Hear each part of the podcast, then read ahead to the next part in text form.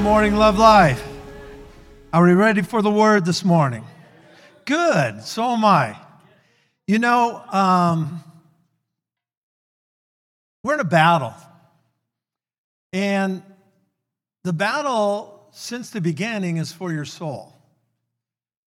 Now, people like to think more in the terms of spirit, but spirits and either or, it's either you're spiritually born again or you're not.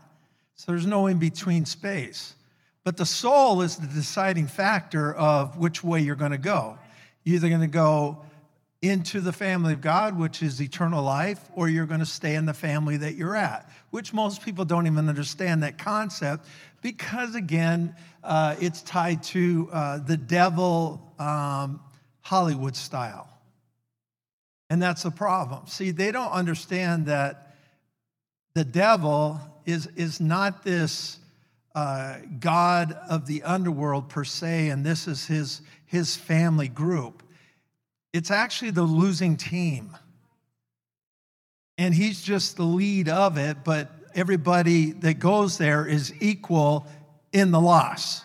You don't have a, a, a better loser. You hear what I'm saying? And what happens is, is this picture of, of the Christian faith or you're a child of the devil gives the wrong interpretation of Scripture. Though you can, you know, make those kind of statements, but that's not at all what the Scripture shows as far as eternal life. And the thing that's necessary is truth, because truth is what brings relevancy to the, to, to the Word of God and to our lives. And if we look at it in that Hollywood picture, it's, it's like going to someone and saying, you know, it's like religion, you know, uh, if you don't get saved, you're going to hell, you know, and you're going to spend eternity with the devil. And it's, it's, the picture of it isn't what I believe God wants us to see because I believe that ultimately, if we're going to make an impact in the world and the group that isn't a part of the kingdom of God, we have to give them a clear picture of why they're at where they're at and get them to understand why it's necessary to come out of that and telling them that they're Satan's spawn or they're a child of the devil to a person that's been good their whole lives, they just haven't received Jesus, is not going to do anything for anybody. But that's what religion does. It goes off into wacko land and really has no relevance whatsoever in life in general. And so, what we have to do is we have to make the picture clear. And it's all about nature. That's it, nature. There's a sin nature, and then there's a new nature, a sin nature, and a new nature. And that sin nature is tied to an eternity that's separate from God. And that's what we have to look at in that in, in, the clarity of what God is really wanting us to understand because ultimately you're here as a believer, follower of Jesus, for one major purpose. And that major purpose isn't just to be living a, a life of Christianity and you go to church and raise your family. That's a, that's a portion of your life, but it's not why you're here. You're here to be salt. You're here to be light. You're here to be an influencer, an illuminator. That's why you're here right now. Do you understand what I'm saying? That is the whole purpose of why you're here. You, if you think it's about, no, I'm here to raise up my kids, no, that's a, that's a part of what you're doing, but that's not the purpose. Your purpose is, is your salt and light. And if you can understand that, I guarantee you, raising the family becomes so much easier. Because in salt and light, it demands renewal, it demands a change, it demands a process of not being the old way, but becoming the new life that God has created for you. So, in that, what we're doing is, is we're going to get a revelation or a picture of, of that enemy or the warfare that we're battling and get us to really recognize the, the, the answers to how come my life is this way and how come it's so hard and how come it's so difficult? How come being a christian so rough and so how come and we get this mindset of, of all this battle and the struggle and the battle and the world does too but they don't know how to define it they don't know how to look at it in a correct manner so theirs is more of a blame game and that's what christians do when they revert to getting out of what scripture says, they start blaming. Well, it's this person that person and this job and that boss and this wife and that husband. And it's blame, blame, blame. And so the world's blaming, the Christians are blaming, and everybody's looking for how come, how come, how come? And that's not the question to be asking. We need to start asking a different question for our success. Because how come is stating that you're okay and you're perfect and there shouldn't be a reason why it's the way it is. And that's what we got to get over uh, into our lives to understand that. Wait a minute. You know, we got, we, we got a part to play in, in the mess up. Because I'm going to tell you right now, someone else didn't make that choice, you made the choice. We make choices, and those choices take us to the, the, the, the life we are living right now. And we look at it and we're like, going, ah, I'm not too happy with those choices. Well, that's the first step of deliverance, recognizing that I don't want to be that way. But then you've got to recognize the responsibility to change the way you make choices. Not wanting to make a choice doesn't stop you from making a choice. Ask anybody that's dealing with issues of sin dealing with issues of weaknesses in their life. You know, it's, it's not like you wake up in the morning going, I'm going to choose bad. I'm going to choose this. You don't want to. You don't want to. But why do you keep making that same choice? Do you see what I'm saying? See, what we, we want to pray it away. God will take it away. And ultimately, again, you're, you're saying, I'm not responsible. He needs to do everything.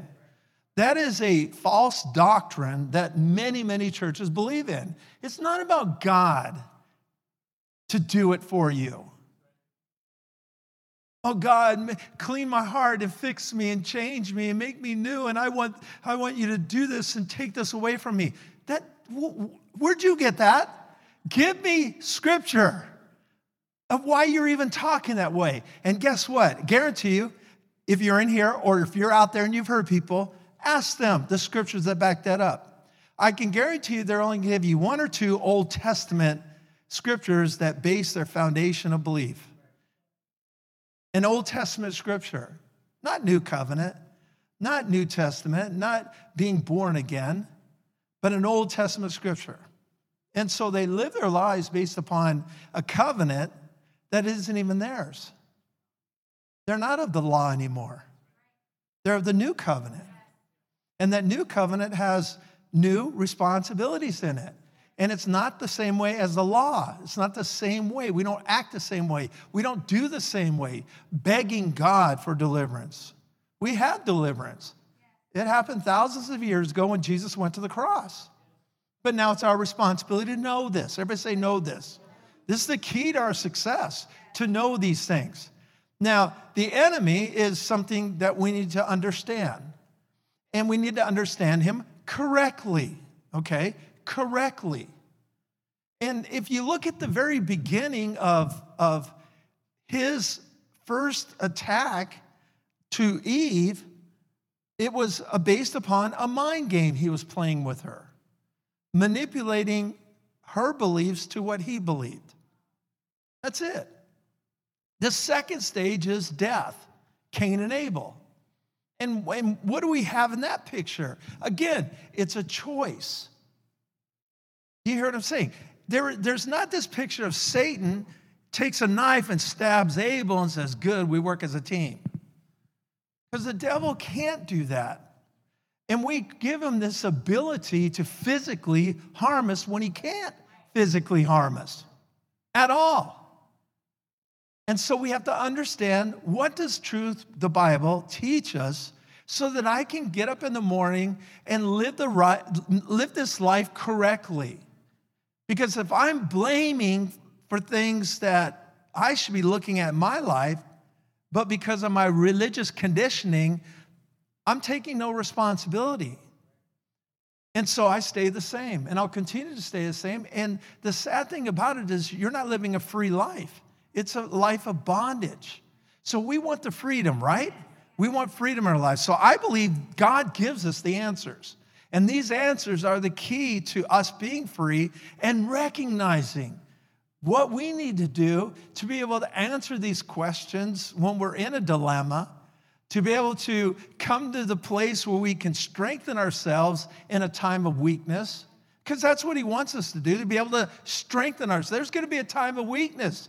There's going to be time of exhaustion. There's going to be a time when, when, when you're lacking courage and lacking strength. This is all throughout the Bible.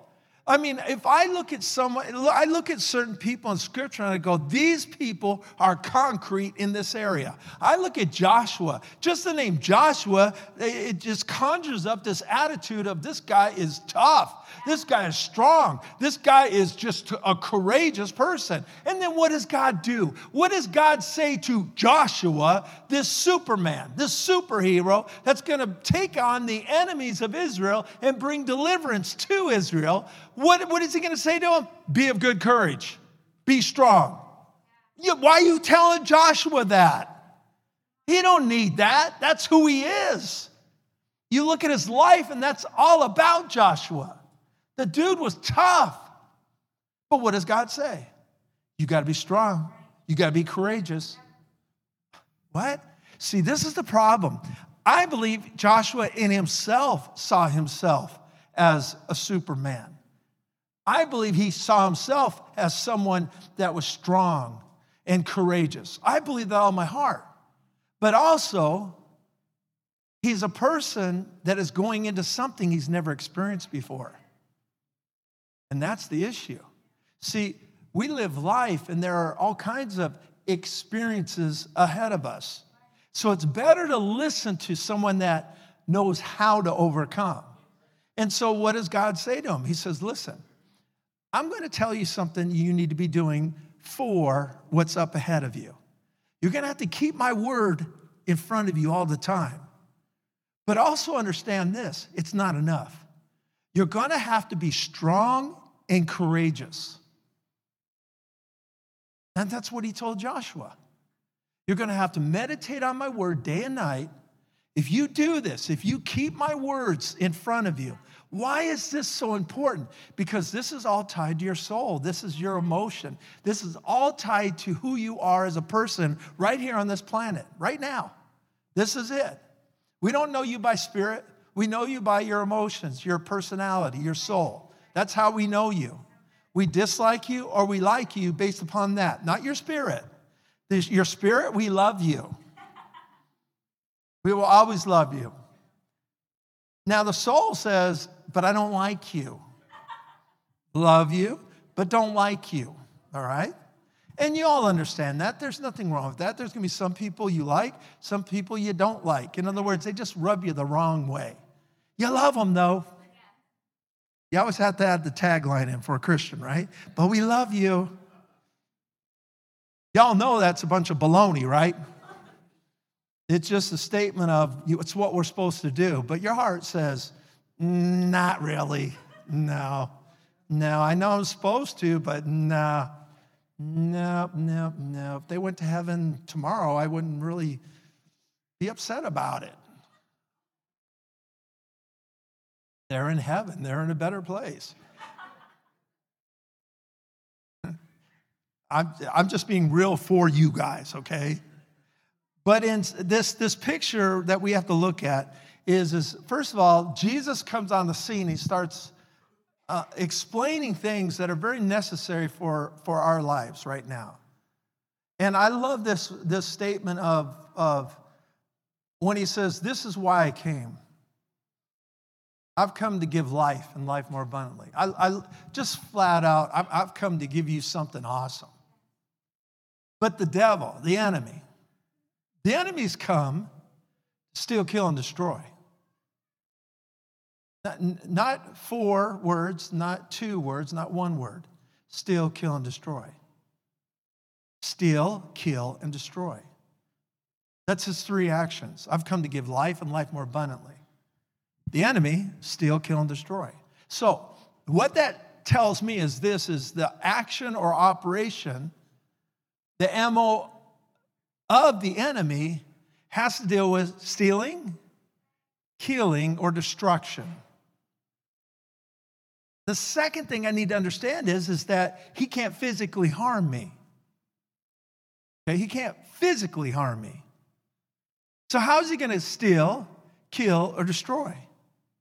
And these are the questions we have to be asking ourselves because if we're wanting to deal with the warfare, the struggles, uh, the, the, the, the onslaught of the different battles that we are having, everybody say, are having because it is a battle every single day. Sometimes it's not as, as, as there, there's not as much pressure, or, or there might be not as, as much of a warfare going on, but there is a consistent battle going on. It could be that you're just having a lot of victories right now. Where, where, where you're at right now is you're like going, I'm on top of my game. And that's fine. That's fine. But, but you know, don't get caught in, in uh, a false mindset that this is the way it's going to continue because it isn't. The Bible says those that live godly, those that are living a life for Jesus, are going to suffer persecution. You're going to have attacks. You're going to have people that are going to come against you. I mean, uh, Proverbs makes it very clear that, that when you're in a position of righteousness, there is going to be a warfare against your life. But be careful and pay attention of a life that has no warfare or no issues and everybody loves them. That's not our place to be as a follower of Jesus to where everybody likes me. That's Facebook fantasy. That's not reality. It's not reality at all. That is a flat out lie. Because if the Bible is telling us about the negatives of people that all they have is people that are friends, no enemies. And the Bible says that's not a good thing, then why would you assume that's your responsibility to make everyone like you?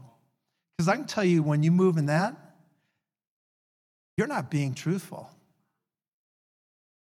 You're doing everything and saying everything and picturing everything you can to every certain person so that they will like you. That's not life. That's not life at all. As a matter of fact, social media isn't life at all. That's something people are doing, but it's, it, listen, this isn't a new thing in human nature. Before social media, it was soap operas, novellas.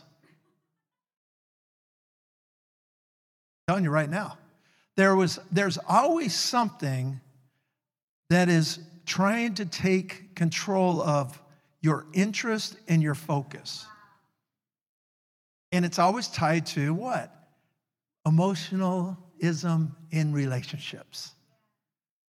And everybody thrives, they strive to get that. Why do you think they talk about actors and actresses and athletes in their relationships all the time?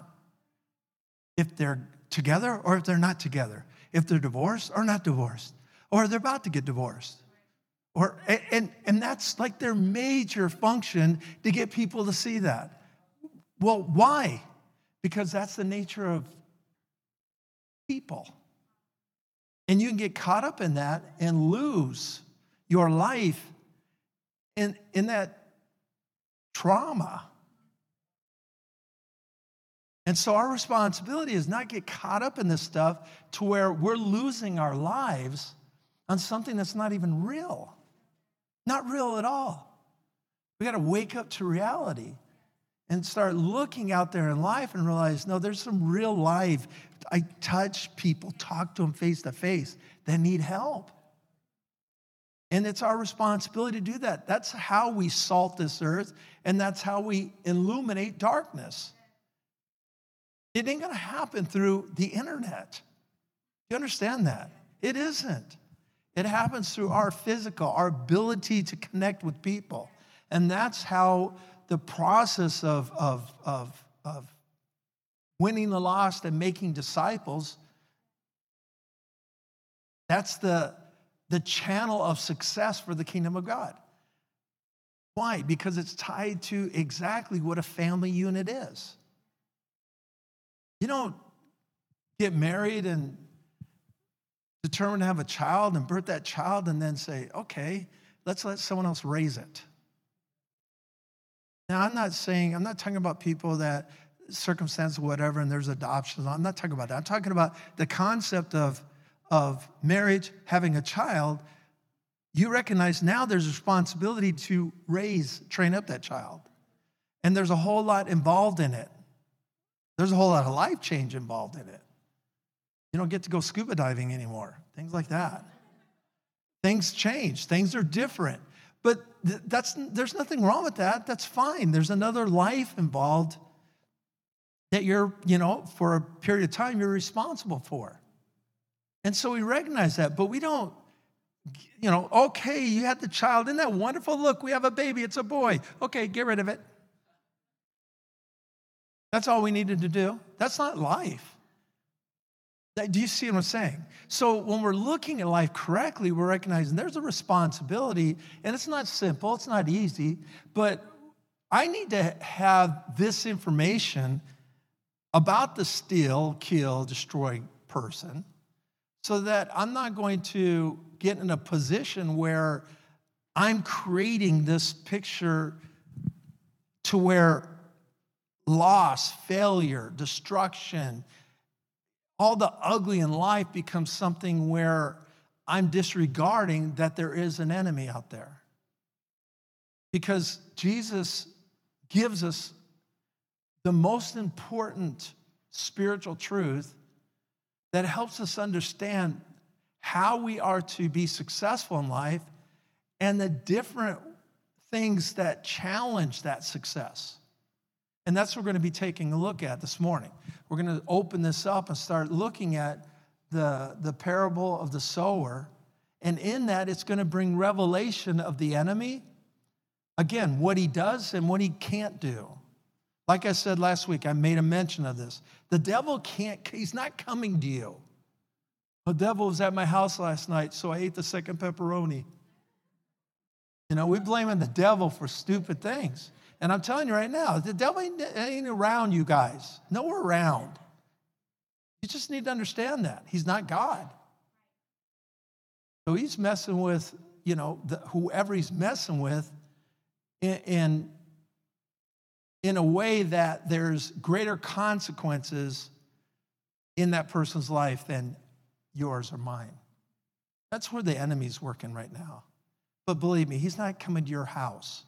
Now you use you see the term Satan and devil, but in the the teaching of Scripture, it's not he's not singular, placing the enemy in each person's life as they read that Scripture. The devil will and Satan will. It, it's not written that way. It's written to get us to understand that there is this bigger picture of Satan, bigger picture of devil. In other words, it's not just him. There's millions of other evil entities that are working as Satan and devil. Do you understand that? Okay. So that's something you look at and recognize. So now you're at a position of, okay, so there is a spiritual warfare. There is this enemy attack. I just say the devil or I just say Satan. But the truth is, is it's who he is steal, kill, destroy. Steal, kill, destroy. And so when we recognize that, then we can go, okay, so what is it that I need to be aware of? What is it that I need to understand? And Jesus is going to give us this, this instruction. First of all, look at um, Mark chapter 4, verse 23. If anyone has ears to hear, let him hear. That, that's in the continuous tense. It means let them keep on hearing, hearing, hearing, okay? If anyone has ears to hear, and that's a statement of not that you have these two paddles on your head, it's a statement of you are in a position to listen to something. You have ears to hear. You can go somewhere, be somewhere, and not listen at all, right? Everybody understand that? I mean, I know there's sometimes you get in front of a person that you really don't want to listen to, and you're not listening, but you're sitting there staring, staring right at them. Now, I'm not trying to say that's what I do if you come up and talk to me. I'm just saying. But you know, y'all understand that there are times when you're not really in the conversation. And, and that happens. I mean, you can, there can be so many different things that are causing it. But the point is, is this, is that Jesus throws out right away and says, listen, there's a position you need to be in to be able to receive what I'm about to say. So he says, do you have ears to hear? Then he said to them, take heed. That means pay close attention. I need you to lean in on this one, okay? Isn't that what you usually do when it's something you really want to hear? You want to pay close attention. It's, it's an answer to a problem. It's not, you're just not nonchalant, like, yeah, whatever. You lean in, you get more involved. It's like a conversation, you know. You, you, I guarantee you, if I had a conversation with Tim about Martha Stewart, he'd listen. But then if I had a conversation of the Cardinals, he'd lean in. You know what I'm saying? So, in other words, it's just depending on the conversation. All right? So it says here take heed what you hear, take heed what you're listening to. That's what Jesus is saying. Is that what we do when we go through life? No. We listen to anything. And what does he say? Take heed, be careful, pay attention to what you're listening to. I, I can give you just step one having a su- successful life. Pay attention to what you're listening to. And if you could do number one, you're, you're on your way to great things for your life. But guess what? We're not even paying attention to what Jesus just now said. Because we go through life and we just live life. We're just, you know, it's, it's, it's a life that's reactionary. We're not consciously going through life with expectation. We're just reacting to stuff. And y'all know when you do sit back and plan something out, it is so much better than the reaction. Reaction, you forget things, you lose things, you miss things, you, you do things that aren't what you would love to have if I would do, next time I'll do this. Anybody do go on a vacation, Benson? Next time we're gonna bring this, we're gonna bring that, we're gonna have this. Anybody ever do that? Anybody at all? You guys forgot that 2020 made you lose what it meant to go on a vacation? The vacation's been in our, in our house. But the thing is, is this is what happens is, is we, we just get caught up in, all right, let's do it. And then we're like going, oh, did anybody bring this? No, we forgot it.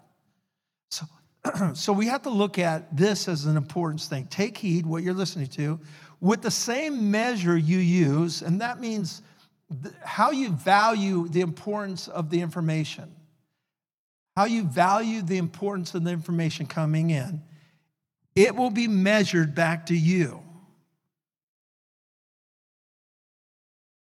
With the same measure you use, it will be measured to you.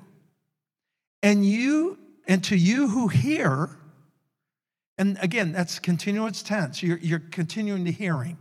For those that are continuing in hearing, more will be given. Now, look what he's saying. He, he's sharing with us a, a very, very important insight of how do we grow, how do we learn. First of all, it's the attitude, the attitude to hear, to lean in, pay attention, and then as you do, the value that you place on it will determine how it will value you personally more value, the better value for you. If you don't value something, the value is not going to benefit you at all. Just see, it's not about just hearing people. Coming to church, you heard something, you leave. That ain't gonna help you. It's the doing. So the hearing has to have an action with it to be successful. What, is, what, what creates that? Your attitude for the answer. That's it. You're like going, I need this so that I can do this. I need to hear so I can put it to use, put it to work. That value changes everything.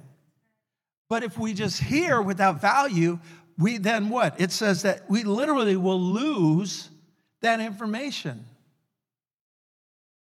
You ever know, notice how do you remember something or how do you like remember a person's name?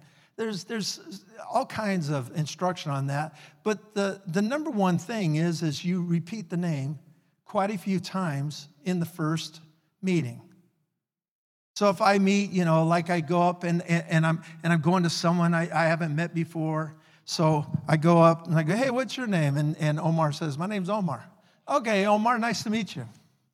Wow, Omar, that's, a, that's an interesting name you know what that means? You know, and just I would make sure that we would communicate about Omar. And so I'd say it three, four times in that time period. And Omar's like going, man, he really likes my name. But see, in doing that, what's going to happen is, is I'm most likely going to remember that name. Now, there's other things that you can do to help you, but if you just introduce yourself one time, name one time, next week you ain't going to remember that person.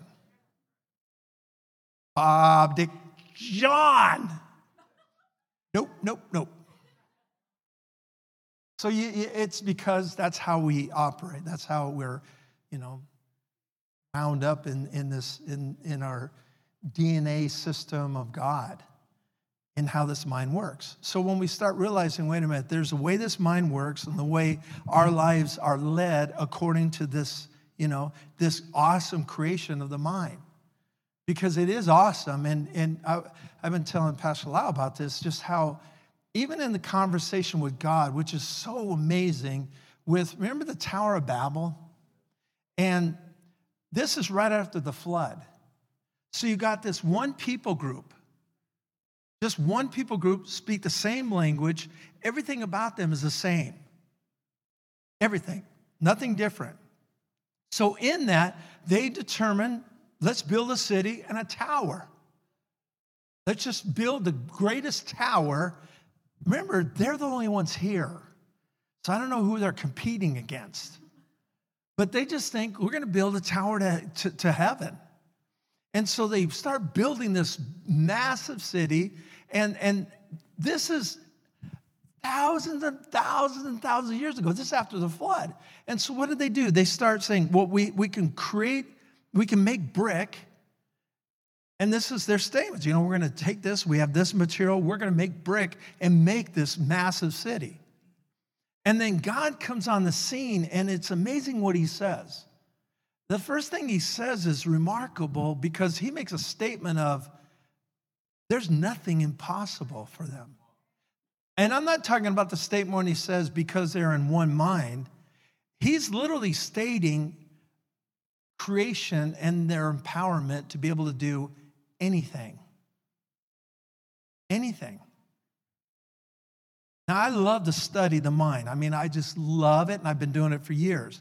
But one thing that I just recently came to understand is, is that, you know, when they say we only use 10% of our brain? You ever heard that statement? It's not even a, it's not even a true statement because the brain is infinite. You, don't, you can't measure the brain. So there is a, you can't go, well, no, there's, here's 90%, it's not being used. You can't do that. So there's no such thing as 10%. And so when you start realizing, wait a minute, if you take the position of where they were with making a city out of a, a, a clay brick to us traveling the, the, the space, we get, you know, to continents and hours. And you look at our lives now compared to then, you're like going, oh my gosh. It's there's there's like you can't even there's no comparison. But see, this is what God was saying. The the human mind and the ability of you are created in my image and my likeness means that you're created to do such great things, but those great things are hindered and they're affected by you, me. And that's it. We are experiencing great things right now. Your phones, your yeah, whatever you you have that you enjoy has become something from someone else that chose to believe beyond what anybody else did. And I was talking to Pastor Lau just about this the other day how when you look at, I see in, I, I read books from neuroscientists, people that are heavily into the mind and how it works. And they write papers on it, things like that. Do you know that they literally explain faith without it being Bible faith in the operation of the mind? It's the complete picture of faith and what faith is. But they're explaining it in the position of a brain and how the neurons and how everything works and how we get to a place of change demands faith, but they're not using the term faith. It demands the ability to believe something that you haven't created yet in your mind. Is that crazy? Literally laying out the picture of the spiritual law of faith in a scientific medical standpoint. It's amazing. And I'm looking at something going, faith, faith, you're, you're talking about faith. This is faith. I can help you. I can show you the scriptures because this is what they're doing. And then they go into even deeper when they do studies and things. The studies are amazing. I was telling my, son about this how they take people that play the piano but are learning different keys. And so they take people and show them the keys they want them to learn and have them practice a couple hours a day for, I don't know, it's like a week or something. And so they give them a physical piano and play it. Then they take another group and they don't have a piano, but they play the keys in their mind. So learning the keys with their mind without the physical touching a piano. At the end of the study, they both were equal in their abilities. One had a piano, one didn't have a piano. What does that say? So you got to recognize that your belief and your ability to believe without something there has no consequences if you believe. If you believe, you are literally mapping the information. There's no piano. You're just doing this and continuing to do this, and you're doing this, and you're seeing it, and you're here, and you're doing this completely without the physical thing touching. And you're doing exactly what the person that has to have it, piano in front of them. Dun, dun, dun, dun, dun, dun, dun, dun.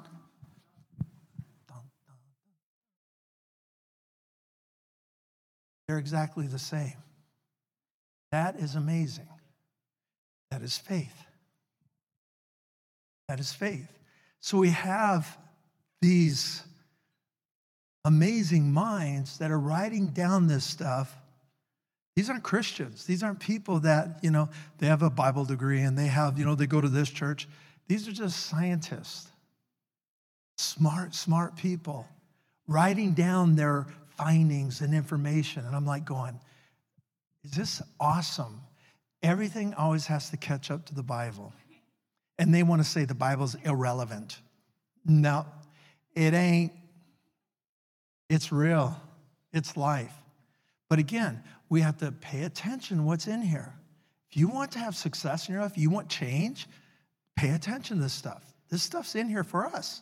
That's why we have it. It's so wonderful that this belongs to me, it belongs to you. But it doesn't belong for us to just put it on a shelf. It belongs for us to get it in our heart because it is alive. And that's what we have to understand. It is alive. Amen? So he says, whoever has, you act on that knowledge, that information, more will be given. Isn't that interesting? I love this because it is a picture of a spiritual law of seed time and harvest. Seed time and harvest, God said, He told Noah this, this will not pass away, it will be consistent. Sowing and reaping, sowing and reaping, seed time and harvest. So, in the seed time and harvest, sowing and reaping, we look at all the truths of God's word and it's going to work the same way. when you receive instruction and put it to use, it's a, it's a sowing principle. The information, now you're sowing it, it then says multiplication comes. So if you're thinking, how do I get smarter? Act on what you do know. More will be given. Act on what you do know, more will be given. We want the end of the line answer, and if you want success, it's take the step answer. Take the step, and you'll end up at the end of the line. But quit looking for the end of the line. It, it, it does, life isn't even, we're, we're not even created that way at all. Look at life in general. Look at a child. Look at the process they have to go through to even start walking, to start running. It doesn't happen overnight. That is life. That is a life, okay? So these are keys we have to listen, uh, we have to pay attention to. Listen to verse 25 in the New Living. It just sounded so cool. To those who listen to my teaching, more understanding will be given. But for those who are not listening, even what little understanding they have will be taken away from them. That is not God going up there and he's going, oh, taking that from you. Oh, you bad one, taking that from that is a, that whole statement is this. If information is not used, it's lost. You'll lose it. I need to understand something. It doesn't mean that you won't remember that information, but that information won't benefit you. Because you, you can go and say, Oh, I'm having a problem, issue this, I'm having an issue with, with my marriage, I'm having an issue with raising my kids. And you go to a class and you listen to the information.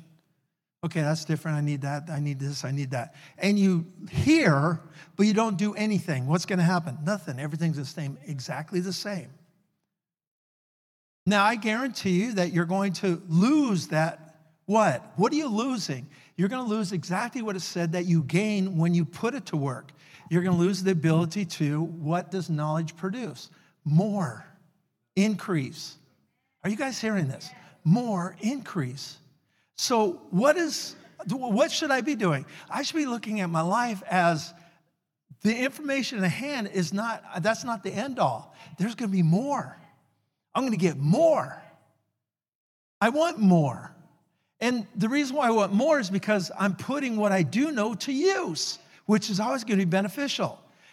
I'm, I'm at point A. What I need is point B. That's all I need. I'll get to point Z. But if I don't put it to use, I don't move. So I lose out. So you come here a month from now and I'm still standing here and you go, Why are you still standing here? Well, you know, I heard it taught if I take a step, I'll move forward. And you're like going, uh, Yeah, right. Well, see, just because I knew that doesn't mean I'm going to do it until I do it. Yeah, I heard that I should be better and I should do this, and I know, and I know, and I know, and I know, and I know. You know, I know, I know. Then why aren't you doing it? That's the problem. You got to put it to use. Amen? Verse 26, and Jesus said, The kingdom of God is if a man should scatter seed on the ground. Okay, so everything about this is tied to a, the, the parable, which Jesus said is the most important parable to understand.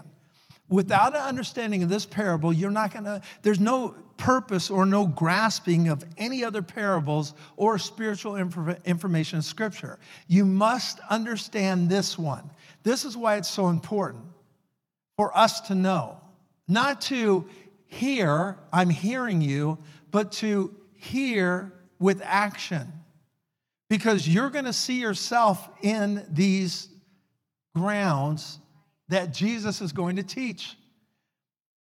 The problem with religion or the problem with the, a religious instruction is, is that everything tied to a teaching is lumped up into one. So, in other words, you hear something negative, you're a negative person. This is so contrary to human nature. Human nature is, is I've got a problem, this is a problem. I'm good over here, I'm not good right there. That's human. That's, that's being a, a, a person and you're living a normal life of recognizing, I don't have this, I don't get this. And no one goes to you, well, if you don't get this, you're just all stupid, you're dumb, you're no good. That doesn't, that, that don't jive, right? All right. So what we have to do is we look at it and we go, okay. Reality is, is I could be missing it. I can be messed up. I can lack knowledge. But that doesn't define me completely. It doesn't define me completely. So when I look at that in the natural, everybody goes, yeah, that's right. It makes sense.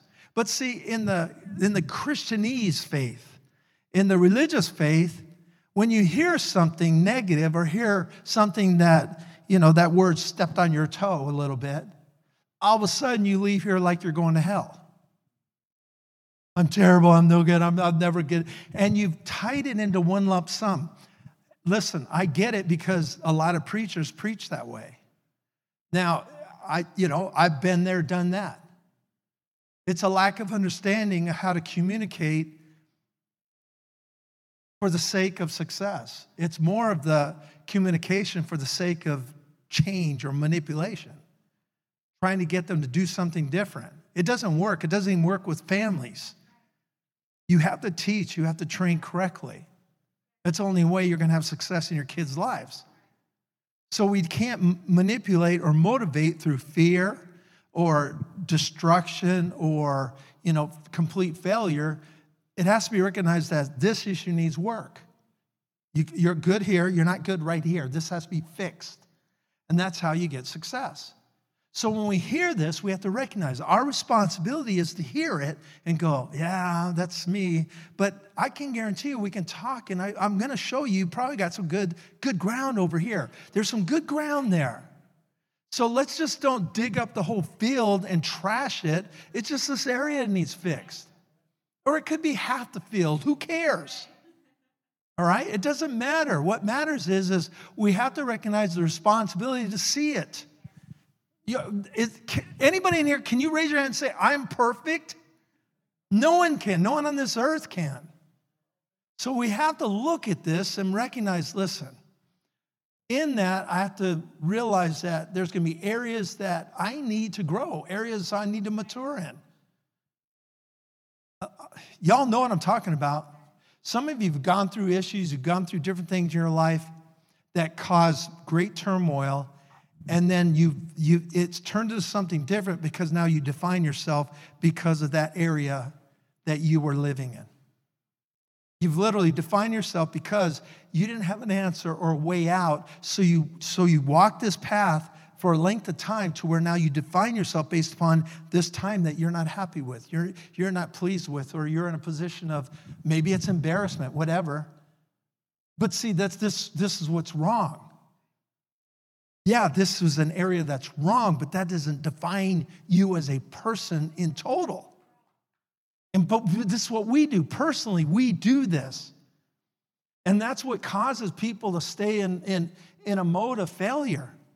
Because we, we trip up or screw up or whatever. And we, we as, a, as a group in whole, we love to tell other people their screw up or their lack of change. We do. It's a, listen, that's not being led by the Spirit. That's not even scriptural action. That's the flesh. And we all can operate in it. Amen? And when we're not happy, we want to remind people why they are the way they are. So we want to explain to them why they are messed up, why they are not changing. And we want to amplify that because that's human nature. That's not the God nature, that's human nature. And so we have to do, we have to fight for the right to do right. Amen? Fight for the right to do right. So Jesus goes with this parable to, to now a parable is, is just something simple. He's taking a natural, natural action, he throws it down to a spiritual truth so you can go, okay, this is what I understand. Now I can understand this. That's a parable, okay? And that's what a parable does. It gives something where you go, all right, you just talked about, you know, birds and trees. And I'm like, I don't get it. And then he goes, okay, a farmer sows seed on the ground. And we're going, oh, okay, got it, got it. So that's what a parable is supposed to do. Amen? Okay, so Mark chapter 4, verse 3 says this Listen, behold. Now, the word behold, you know, we don't use that word, you know, hey, behold. They just threw a touchdown pass. Behold. Behold, there's a Wendy's being built. Behold. We don't do that, right? And I don't even want to bring it back either. It's, it's like a word that's just not a cool word. But in what Jesus is literally saying is first and foremost, it, when you understand the Greek language, that's imperative tense. So imperative tense means is that when we're reading the Bible, if you don't know that, and you aren't going to know it because there's no exclamation mark after it. And the reason why it's so important to be taught this is because there are certain times when Jesus is raising his voice, and I know you think that Jesus was monotone and he would not say anything mean because he certainly wanted to offend you hurt your little feelings or make you feel bad at all because he cares about you, loves you dearly. So he wants you to be the best that you can be. And if you do screw up, well, oh well, it happens to the best of us. And that's what we think Jesus talks. And that is furthest from the truth. Right? So I need to hear him speak. So he goes to them, he says, Listen, behold. Oh man, I wish I didn't use that word. All right, listen, listen to me. That's what he did. Listen, listen to me. Listen, listen to me. He didn't say, Listen, behold, the sower sows. That's not what he did. And I need you to recognize it because now we're hearing conversation that makes us go, oh, whoa, Jesus just raised his voice. He's serious about this, right? Now, what are you doing? You're like going, okay, because y'all know if he came in here, we'd be doing whatever you want. You know, okay, what's he want us to do? We wouldn't just be going, ah, Jesus, whatever. Y'all know what you'd be doing. Say, I want you all over there. Y'all, right? Because we have ears to hear. Listen, a sower went out to sow.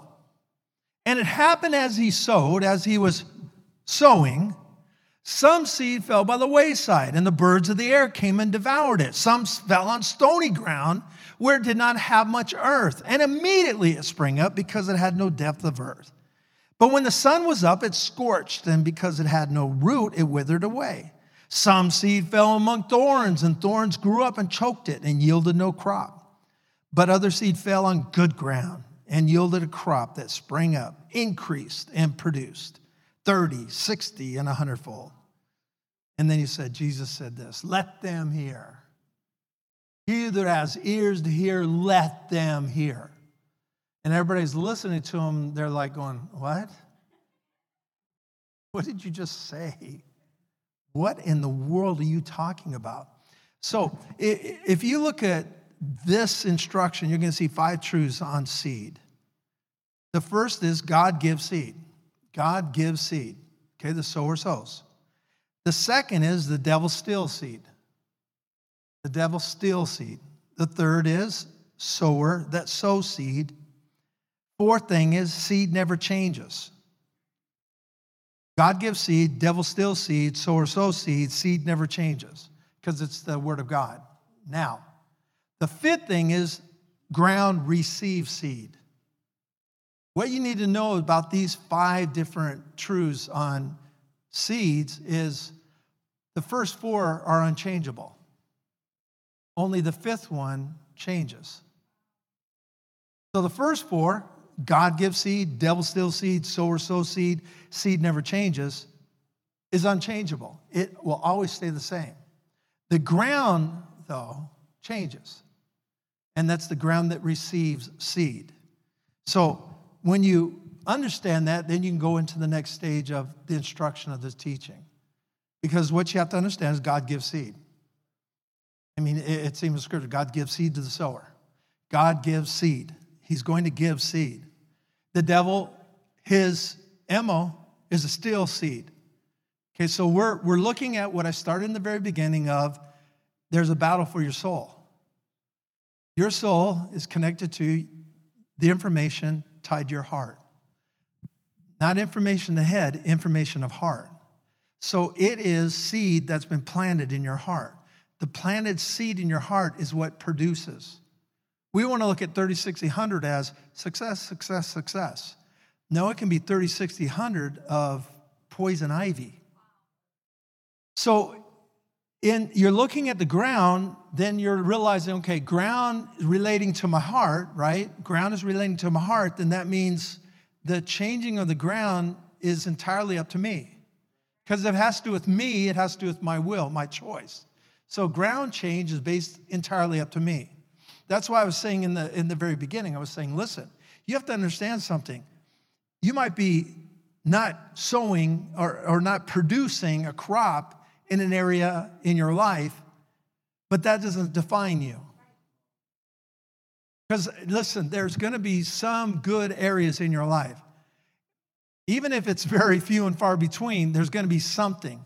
You cannot, the only way you can determine there's nothing is if your name is devil. All right? I mean, really, you're the devil. The point is, is this you have good somewhere. And it could be, you know, hidden deep, but there it is there. Again, the reason why I'm saying that is, is because there's always hope. There's always hope, unless you're the devil. I'm telling you, right? There is no hope. None, nada, gone. He's, he's done for. He doesn't have an opportunity to repent. He's over with. But with us, we all have the opportunity, okay? So here it starts off with understanding of this information. Then he says this let me help you, let me give you understanding of what I just taught. All right? So, in this instruction, Jesus has given us insight of seed being sown, which he will relate to. The seed is the word of God. The seed is the word of God. Now, what does that mean? That he's thrown out Bibles? thrown out pamphlets. No, the information from God's word. Information from God's word is seed. Now, you are ground, you're dirt. That's what, that's, that's what you do. When you come, you receive instruction. So now that seed is going to enter into the mind, and that mind is going, uh, this is what happens. I'm trying to help you understand this. It doesn't stay here, it does, it, it's going to get planted. But the planning is what happens with the information. I don't want you to think that information comes and stays here in the picture of here. What I need you to understand is that seed is going to get it. It ha, something happens to where the seed plant gets planted, but it's how the seed lands on the ground that determines what you do with the information. Because what we're going to see is, is the first ground is, is, is very important to recognize because the Bible says that when that seed lands and lands on a hard heart or a solid ground, the enemy comes immediately and steals the seed. The enemy comes immediately. So, what happens is the information enters in, drops, and whatever that information is, because see, it could be anything in, in, a, in a time of a message or a story. Some of you are like soaking it in. Some people are like going, God, what time's lunch? When are we, what are we going to have? And it's, and listen, what happens, it's landing on hard ground and it gets taken away. So what does that mean? It means that it, that information is, it's gone. You can't act upon that because it's immediately stolen. That happens with two types of people. One is, is you've allowed opinions, people, to trample your heart into hard ground in that area. In that area. That trampling affects you. So the opinions that you listen to, I don't know why, they tell you to give and you give and you're tithing and, and they're trampling and trampling. And then the word goes forth that you give and it should give to you, press down, should get. And the word's saying, listen, when you give, there's an operation, a spiritual operation happens that brings increase in that area for you. But see, the other opinions trampled. That seed, opinion of people, hard heart, lands straight on the ground and the enemy comes in and takes it. All right, that's one. The second thing is lack of knowledge, understanding. That's how we, all of us, operate. We hear instruction, we hear it. Out of our obedience, we follow, but we don't have full understanding. Everything I've done in this, this Faith is tied to what I'm talking to you about when it comes to knowledge, which is tied to 100% our human lives here on planet Earth. We all receive information without complete knowledge.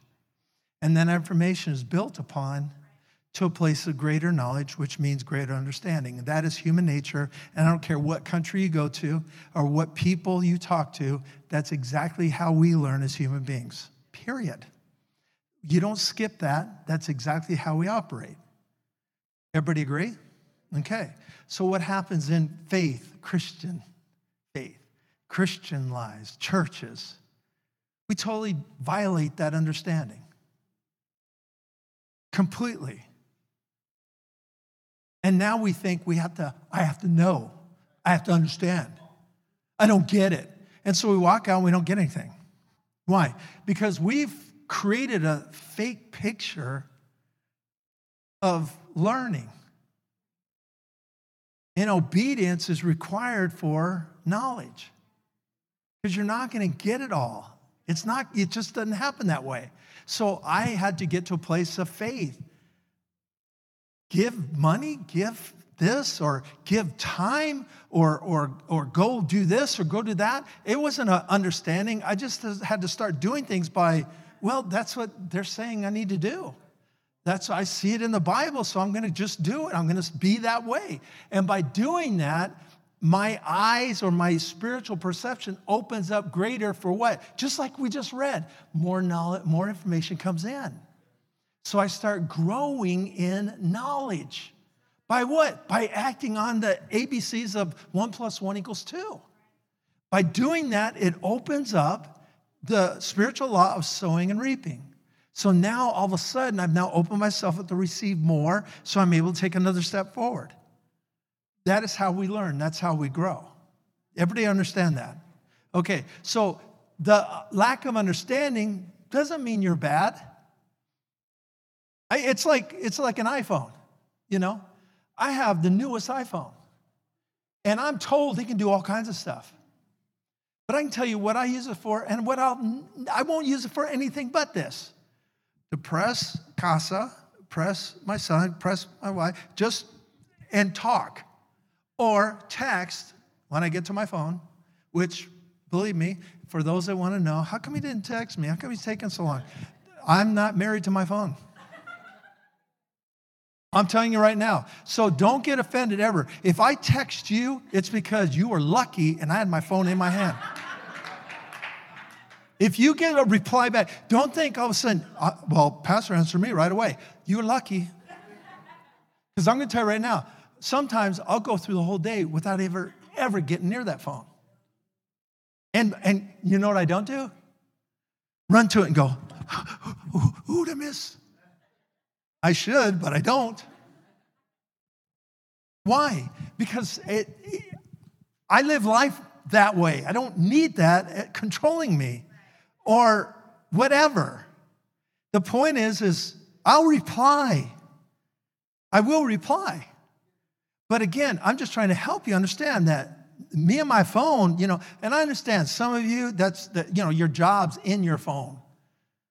Most of you, it ain't. Most of you, it ain't, but some of you. And the thing is, is it doesn't have that as that pull or demand like it does a lot of you. Why? Because it's just not going to give an inanimate object control over my life. It's just the way I look at it. If it's an emergency, it'll be an emergency. I'll find out, believe me. Somehow I'll find out. But the point is, is what I'm trying to say is, is even though I don't understand it, I have a teenage son. Fix it. Help me. And he says, Okay, boomer. Anyway, no, he doesn't. the, point, the point is, I thought it was cute. The point is, is he has greater understanding, or they both have greater understanding in the area that can expound what my iPhone can do. It can probably even cook for me. I didn't even know that. But the point is, is they have that information ability. But guess what? Just because I don't have understanding doesn't mean I'm not going to use it. I use what I need to know about it. Just because I don't get the whole understanding doesn't mean, I don't get it, I don't understand it, I'm throwing it away. Believe me, that's a picture of some Christians. That's not life. Let's live life right, okay? And y'all know part two is coming, so we need to just get this situated where we're realizing, you know what? Let's don't make this difficult. Let's don't make life difficult. Let's, let's don't build up the enemy as this, this super villain that we can we just have no ability to overcome you know? It's just it's to only be by luck. The point is is this is that when we recognize responsibility of the truth it will help us. It will take us to another level in life.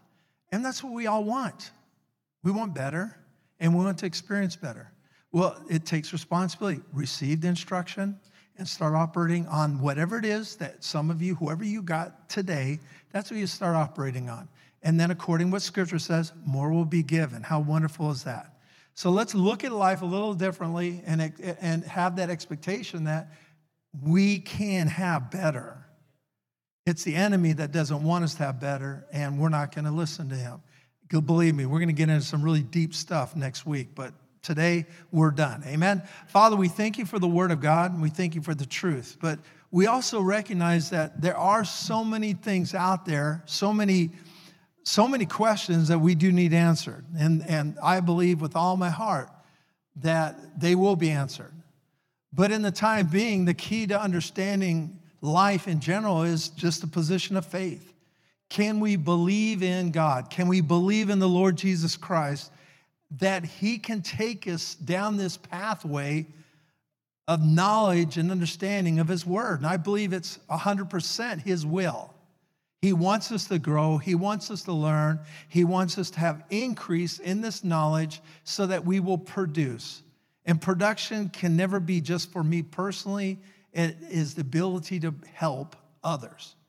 So, Father, we thank you that as we move forward, that your word brings revelation of life, understanding, and that we have this, this, this recognition of this new life in a correct way.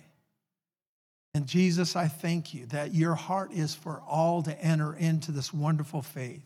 And that's why you went to the cross for us. And if you're in here this morning and you've never received Jesus, or if you're out there and you've never received Jesus, I'd like to give you an opportunity because ultimately, this is for you to be able to open up your eyes to this new life, this new, new perception of life that can give you hope in a time of hopelessness.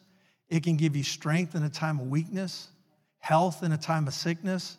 This is your, your life that God wants you to have.